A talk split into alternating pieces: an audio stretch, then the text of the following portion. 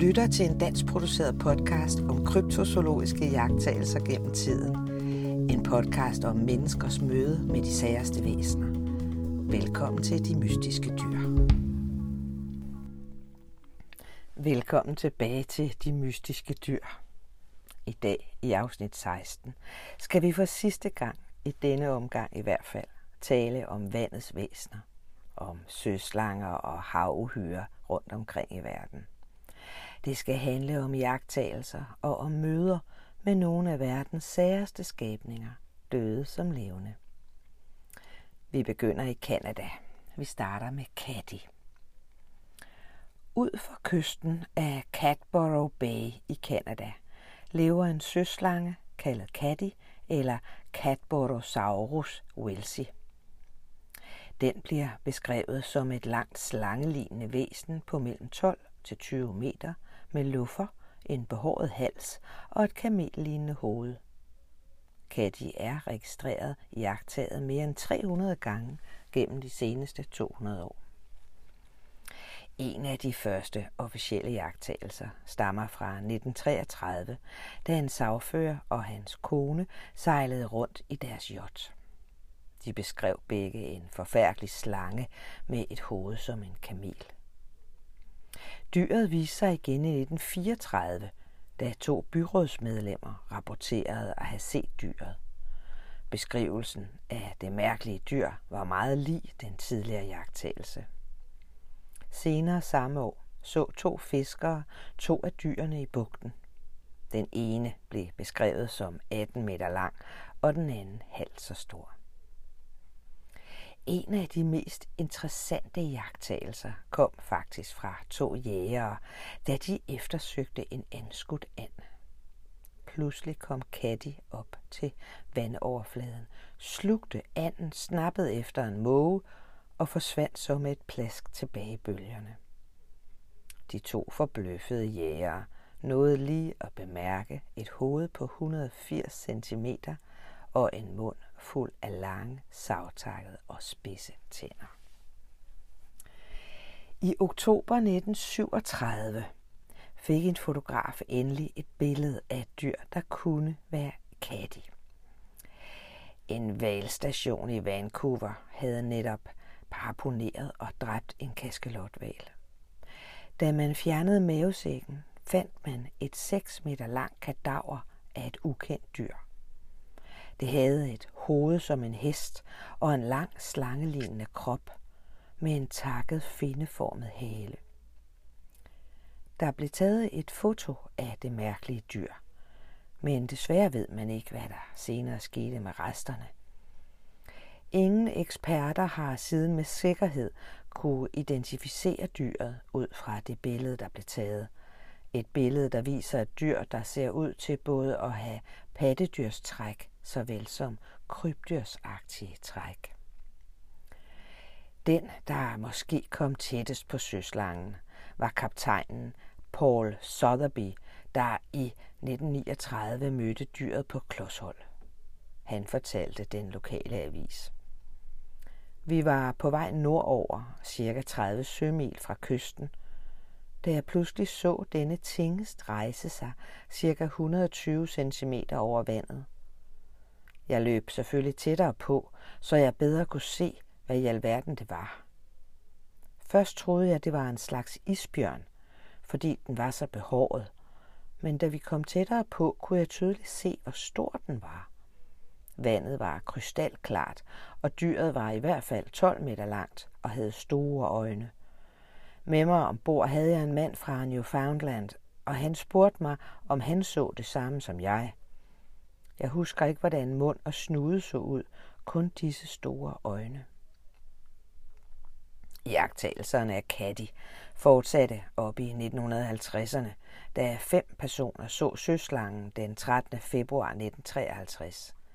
Alle så søslangen fra forskellige vinkler, og ingen af jagttagerne afveg fra de andres. Observationerne fortsatte til midt i 1980'erne, hvor de af en eller anden grund begyndte at dale mærkbart. Måske svømmede dyrene videre til en anden lokalitet. Måske døde de. Måske blev ungerne spist af valer på træk. Spørgsmålet er vel egentlig heller ikke, hvor de forsvandt hen, men mere, hvad i alverden det var. 10. april 2000 stod der at læse i The Global and Mail. Mærkeligt søuhyre set ved Cape Bonavista. Hvis beboerne i Bonavista har set Newfoundlands svar på Loch Ness-uhyret, siger de det i hvert fald ikke videre. Indtil nu er Bob Crew den eneste, der har stået offentligt frem med sin oplevelse af et mystisk søuhyre uden for Cape Bonavista. En anden beboer, som har bedt om ikke at få sit navn frem, fortalte en radiostation, at folk under private former gerne vil fortælle, at de har set noget mærkeligt, men de er ikke parat til at stå frem. Marinbiolog Dr. Jon Lien siger, at væsenet formodentlig er drivtømmer, en flok delfiner eller en kæmpe blæksprutte. I 2009 filmede fisker Kelly Nash angiveligt flere minutters optagelser med 10-15 herunder unge væsner i Nushagak Bay. I 200, 2011 blev et meget kort afsnit af optagelserne vist på Discovery TV. Indtil for nogle år siden virkede Columbia River som et paradis for alle slags søslanger, og følgende overskrift stod at læse den 24. september 1967 i The Oregonian. Kolossale Claude er ikke blevet set længe, men Monster Marvin er rapporteret i live og ved godt helbred. Han har oven i købet været på tv. L.A. Larsen, en tidligere ansat på Columbia Rivers fyrskib, var nok den allerførste, der så Claude tilbage i 1934. Andre medarbejdere, som han hidkaldte, bekræftede senere Larsons forklaring. Dyret blev beskrevet som cirka 12 meter lang. Halsen var omkring 2,5 meter, og den havde en tyk og rund krop. De ophissede fyrbøder besluttede at sætte en båd i vandet for at finde ud af, hvilket dyr det var, de havde fået selskab af. Men deres overordnede nedlag øjeblikkeligt forbud, fordi dyret virkede farligt. Næste gang Claude dukkede op var i 1937, da skipperen Charles E. Graham fra trawleren Viv spurtede ind på baren i Astoria med nyheden om, at han havde mødt et langt behåret brunt monster med et hoved, der lignede en forvokset hest. De gamle fiskere så dårligt nok op fra deres ølkrus og kunne blot lakonisk konstatere, at Claude åbenbart var vendt tilbage. Claude blev ofte set gennem årene, der fulgte. En gang af kaptajn Chris Anderson fra Skonnerten Arpo. Han fortalte den interesserede presse, at han havde haft et ansigt-til-ansigt møde med Claude. Hans hoved lignede en kamels, sagde Anderson. Hans pels var grov og grå. Han havde glasagtige øjne og en krum snude, som han brugte til at presse en 10 kilo helleflønder ud af nettet og ind i munden. Marvin er flodens nyeste indbygger. Han blev først set svømmende ud fra Oregons kyst af dykkere fra Shells oliekompani i 1963. Hans tilstedeværelse blev optaget på video, og senere blev optagelser nøje studeret af landets førende marinbiologer. Optagelserne blev taget, mens man ledte efter olie ud for kysten og viser gode detaljer af Marvin. Søslangen viste sig at være cirka 4,5 meter lang, med rillede skæl på halsen og krop, og den drev sig selv frem i vivler som en proptrækker på cirka 55 meters dybde. Begge søslanger menes senere jagtaget flere andre steder. Begge dyr både den sidstnævnte Marvin og den først omtalte Claude, viser sig i forskellige udgaver, hvad angår størrelse og udseende. Nogle er glathudede, og nogle er kendetegnet ved at have skæld. Nogle har ovenikøbet jagtaget som pelsklædte. Enkelte observationer hævder at have jagtet ganske små søslanger, måske babysøslanger. En ting lader alle disse dyr dog at have til fælles. Hovedformen. De fleste dyr beskrives med hoveder, der i formen minder om kameler eller heste. Også andre Oregon søslanger har skabt overskrifter gennem tiden. Brandons minimonster beskrives som et knap 4 meter langt dyr med en løgformet snude og en krop som en ko dækket af en brunlig pels. En 9 meter lang søslange med en smal hals, et slangelignende hoved og en vifteformet hale blev set af flere end 30 ved Nelscott. Dette mærkelige væsen sprang rundt i vandet tæt på kysten flere gange. Oregon-indianerne var overbevist om, at der levede monstre i vandet. Det har deres legender fortalt om i århundreder. Det samme er jo et gældende for masser af de andre søer, der har en bare nogenlunde størrelse. En dag Henry Swearing og Bert Vincent fiskede i den nærliggende Crescent Lake, havde de en mærkelig oplevelse. Pludselig virkede det, som om fiskene holdt op med at bide, og kort efter begyndte vandet at koge med en masse små krusninger på overfladen. Pludselig rejste et mægtigt hoved sig over vandet, ikke langt fra båden. Næste dag så Bert Vincent selv monsteret fra bredden, og det samme gjorde andre. 14. marts 1950 rapporteredes det, at et knap 7 meter langt behåret monster var blevet skyllet op på stranden ved det Lake. Folk strømmede til stedet for at se Old Harry, som de lokale hurtigt døbte ham. Kadaveret havde en krop, der lignede en kos, og var dækket af lange hår overalt på krop og ben, lød en jagttagers beskrivelse. Teenageren Maribel Allam fra The Lake var den første, der opdagede Old Harry. Herefter så hendes far, den lokale brandchef Andy Allam, dyret.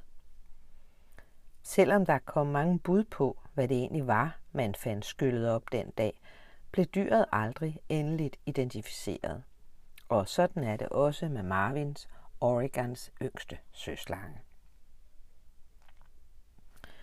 I Alaska ligger søen Iliana, som i øvrigt er Alaskas største. Denne sø siges at huse adskillige mystiske skabninger. Dyrene, som siges at bo her, optræder i mange forskellige størrelser, men bliver alle beskrevet som grålige væsner med store hoveder, der nærmest ligner kamel- eller hestehoveder. De første jagttagelser kom fra indianerne, der har levet i området i århundreder, før nybyggerne dukkede op. Indianerne har altid været bange for disse skabninger, som de siger vælter både og slår folk ihjel. Piloter, som har overfløjet området, beskriver ved flere lejligheder, hvordan dyrene har kunne skimtes lige under vandoverfladen. Der eksisterer en teori om, at dyrene kunne være store stør, men den idé bliver hånligt afvist af de lokale, som udmærket ved, hvordan en stør ser ud. Dem er der nemlig i forvejen en del af i området. De ved godt, hvad der lever i søen, og det de har set har ikke meget med stør at gøre. I 1963 overfløj en øh, biolog i et lille fly søen. I 10 minutter så han, hvad han senere beskrev som en skabning, der så ud til at være 7,5 til 9 meter lang og som svømmede lige under overfladen. Størrelsen fandt han frem til ved at beregne flyets skygge på vandoverfladen og måle ud fra den. I de 10 minutter synet varede, kom dyret på intet tidspunkt op til overfladen for at ånde.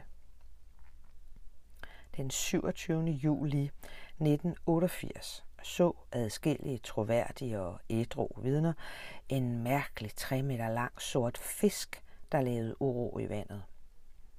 Samme år fiskede Verna Coley Aha med sin mor og sin søster på søen, da de alle så det mærkelige dyr. På 30 meters afstand så Verna tydeligt, at fisken havde form som en lille val med et langt, smalt, hvidt bånd over ryggen. Da de tre rodede tilbage for at rapportere det mærkelige syn, fløj piloten Jerry Blandford og Rainbow Bay Resort-ejeren Jerry Pippen ud for at se nærmere på uhyret, men desværre uden nævneværdigt resultat. Det eneste, de kunne få øje på, var en lang række krusninger i vandoverfladen. Næste dag kunne Jerry Pippen dog fortælle, at han havde set noget, han synes lignede en stor sæl. Sælen sendte kaskader af vand op i en højde af halvanden til to meter, og selve dyret beskrev han som cremefarvet med lysere markeringer. Sportsfiskere rapporterer hvert år om mærkelige store slangelignende dyr i søen, og biologerne fra Alaska Department of Fish and Game regner med, at man snart finder ud af, hvad det egentlig er, der foregår. Faktisk har de allerede et navn klar, når den altså forhåbentlig snart giver sig rigtigt til kende. Der har været mange fantasifulde forklaringer på, hvad det mon er, der gemmer sig derude. Teorierne strækker sig fra en vildfaren val, der ved et tilfælde er blevet spærret inde i søen, til en meget stor stør, og andre påpeger, at der kunne være tale om en hidtil ukendt ferskvandssæl. Søen er forbundet med Bristol Bay, hvor dyr som sæler og stør lever. Området rummer faktisk en mindre sælkoloni, men er også meget populært blandt sportsfiskere. De dyr, der siges at leve her, er meget anderledes end andre rapporterede søslanger. Primært fordi de her omtales som kæmpemæssige slangeagtige fisk. Man ved ikke helt, hvornår der begyndte at dukke historier op om disse skabninger, men det ligger i hvert fald langt tilbage. De oprindelige indianere kendte dem, men jagede dem ikke, da de betragtede dem som farlige for mennesker i små både. De første nybyggere mentes at have set dem, men der kom først for alvor gang i observationerne i 1940'erne, når piloter fortalte, at de havde set dem fra luften. Piloternes observationer passede meget godt med, hvad indianerne havde fortalt. I 1942 så piloten Alsworth adskillige dyr, der alle var mere end 3 meter i en lavvandet del af søen. Dyrene havde fiskelignende haler og langstrakte kroppe. Han beskrev farven som en slags metalgrå. En amerikansk opmålingspilot, Larry Rost, så i 1945 fra lav højde et enligt dyr af samme type, da den krydsede søen. Rost mente, at dyret han så var omkring 6 meter langt. Der har været i hvert fald tre forsøg på at fange, hvad der end gemmer sig i søen. I 1950 forsøgte Gil Paust og tre kammerater at fiske efter søslangen. Ifølge Paust var der noget, der greb efter det elkød, de brugte som mading, og som oven i købet bed metalwejeren over. I 1959 forsøgte en anden gruppe at fange dyret, men måtte også forlade stedet uden resultat. En tredje ekspedition i 1966 forløb også uden resultater, men i 1979 udlovede den lokale avis Anchorage Daily News 100.000 dollars for et ægte, uigendriveligt bevis for denne skabnings eksistens. Den slags penge fik naturligvis seriøse som useriøse søslangjæger til at gå i brædderne af bar begejstring – og snart myldrede området af entusiastiske lykkejægere. Men nogle søslange kom der desværre heller ikke ud af den historie. I 1977 fløj flytaxapiloten Tim Laporte med passagerer over søen og beskrev, hvad han mente var et stort dyr lige under overfladen. Som flyet kom nærmere, gjorde dyret et hop op i luften og forsvandt tilbage i vandet. Laporte husker at have set en lang oprejst hale. Da de tre øjenvidner sammenlignede størrelsen med en 5,5 meter lang båd i området, vurderede de, at det mørkegrå dyr måtte have været omkring 3,5 til 4,5 meter langt. Ved Petro Bay så adskillige vidner i en båd i 1988 et lignende dyr, der dog var sort. Et af vidnerne mener, at hun så en finde på ryggen med en hvid stribe. Eliana ligger ret isoleret. Den nærmeste by, Kakonak, har ikke meget mere end 200 indbyggere, og selve kyststrækningen rundt om søen er ikke særlig beboet. Turister, der ønsker at besøge søen, skal enten med båd eller flyves dertil. Hvis der virkelig er noget dernede, er det altså ikke så mærkeligt, at man ikke falder over det hver dag. En af teorierne er som sagt, at der kunne være tale om en meget stor stør. Enten en type, man kender, eller en endnu ukendt art. Et vidne ved navn Louise Vasilie så et dyr fra sin båd i 1989 og er i hvert fald overbevist om, at det var en stør, hun så. Den var 6 meter lang og havde en markant lang snude. Den hvide stør er den største kendte fisk i Nordamerika, og der kunne sagtens tænkes at leve en gruppe af meget store stør her. De er ikke kendt for at leve i søen, men det er slet ikke usandsynligt. Hvidstør er egentlig et misvisende navn, da de nærmest er grå eller gråbrune i farven. Stør er i øvrigt bundgående fisk, der sjældent kommer op til overfladen, og det passer jo meget godt her. Så hvad er det, der bor dernede? Er det stør, eller bor der virkelig en søslange? Eller er det hele bare en god historie, der vokser for hver gang den fortælles? Ikke, hvis du spørger de lokale. Nessie lader til at have en fætter eller en kusine i Kina. En stor amfibielignende størrelse, som efter sine skulle leve i en dyb indsø i Kinas Hubei-provins. Ifølge en avisartikel fra Courier Mail i Australien i 1995 har den flere gange vist sig for skræmte lokale fiskere – der har givet den kælenavnet Chan eller tusse, fordi den har en overfladisk lighed med et amfibie. Den første gang, man hører om Chan, er i 1962, hvor lokale landarbejdere fiskede med dynamit, og i den forbindelse forstyrrede søuhyret, som rasende forfulgte de rejseslagende mænd mere end 30 meter. Den 1. august 2002 lød det fra Ritzau. Beijing. Et sort uhyre med et hestehoved er observeret af hundredvis af besøgende ved en dyb vulkansø nær Kinas grænse til Nordkorea.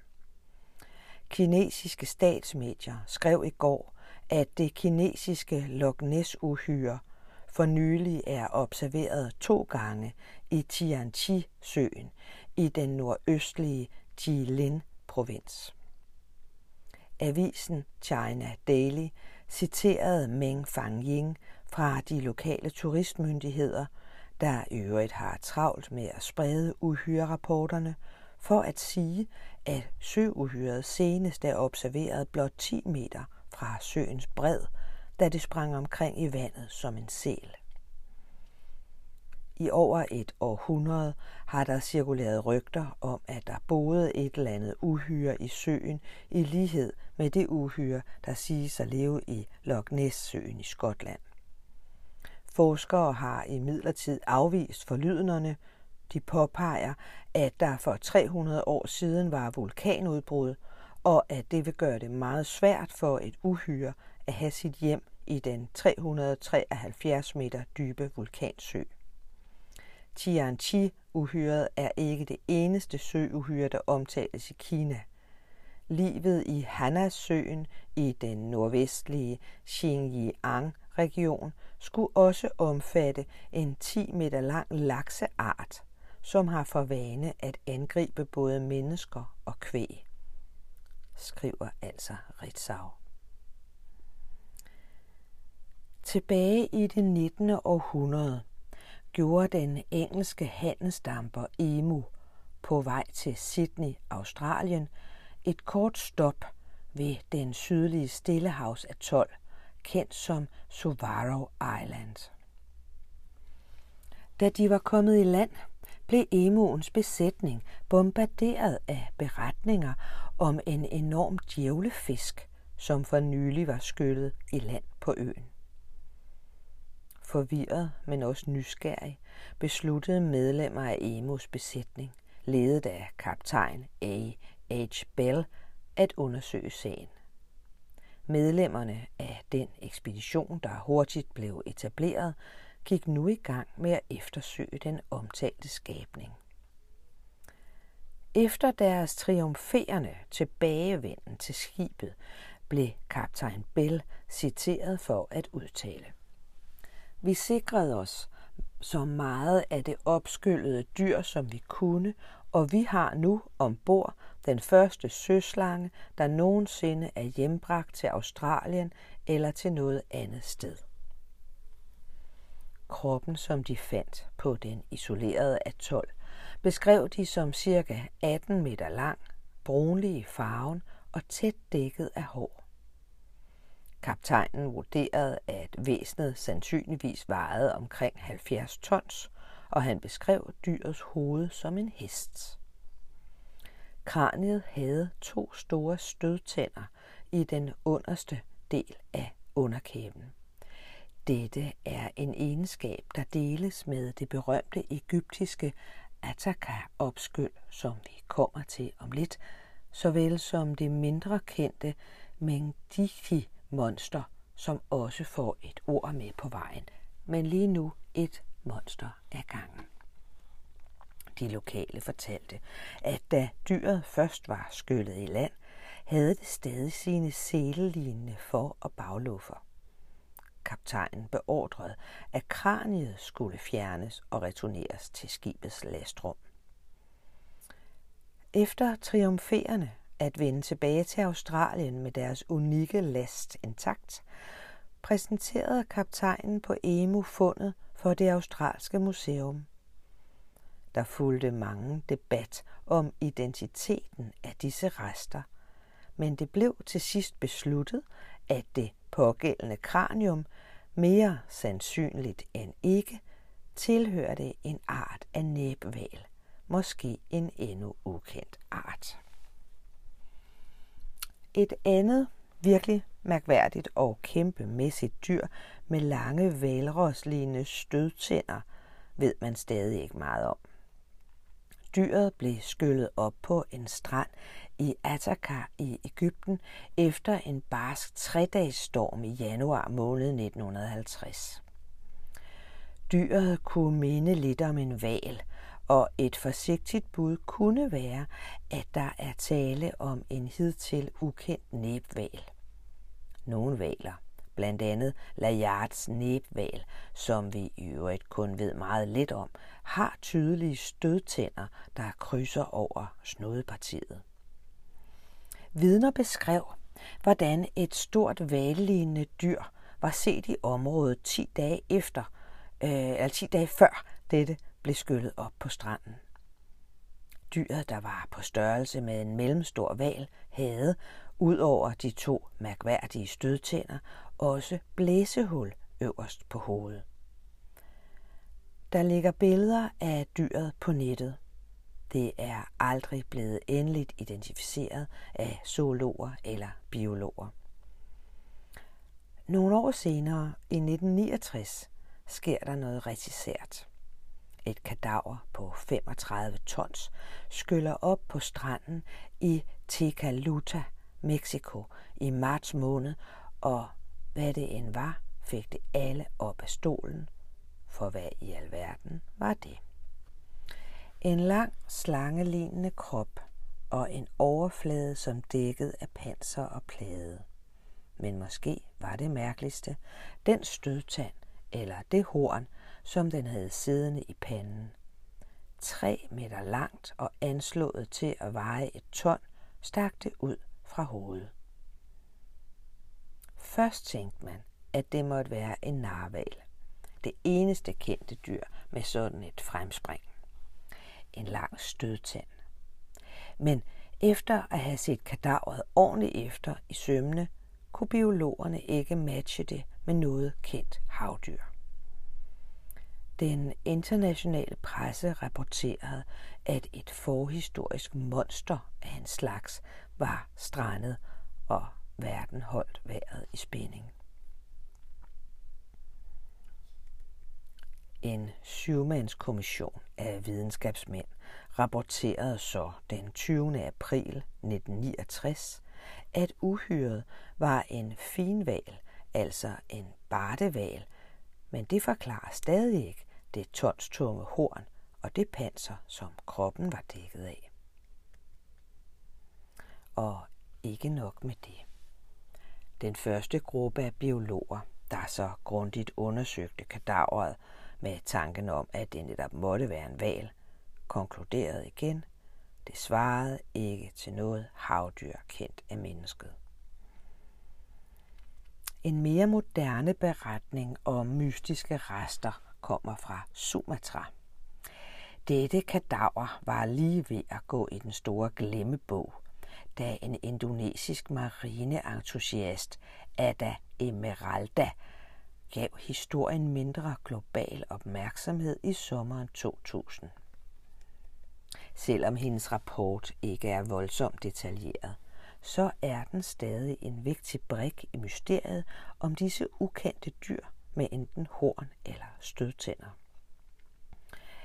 Ifølge Emeralda fortalte en lokal nyhedsrapport, at der den 20. maj 2000 blev fundet kadaveret af et stort, uidentificeret dyr på Mentiki-stranden, der ligger ca. 120 km syd for Tanjung Pandan på Bilitungøen i det sydlige Sumatra. Det opskyllede væsen blev beskrevet som 5,5 meter langt og vægten anslået til omkring 3 tons. Det mest mærkelige var måske de to tydelige stødtænder, der efter sigende målte 180 cm hver.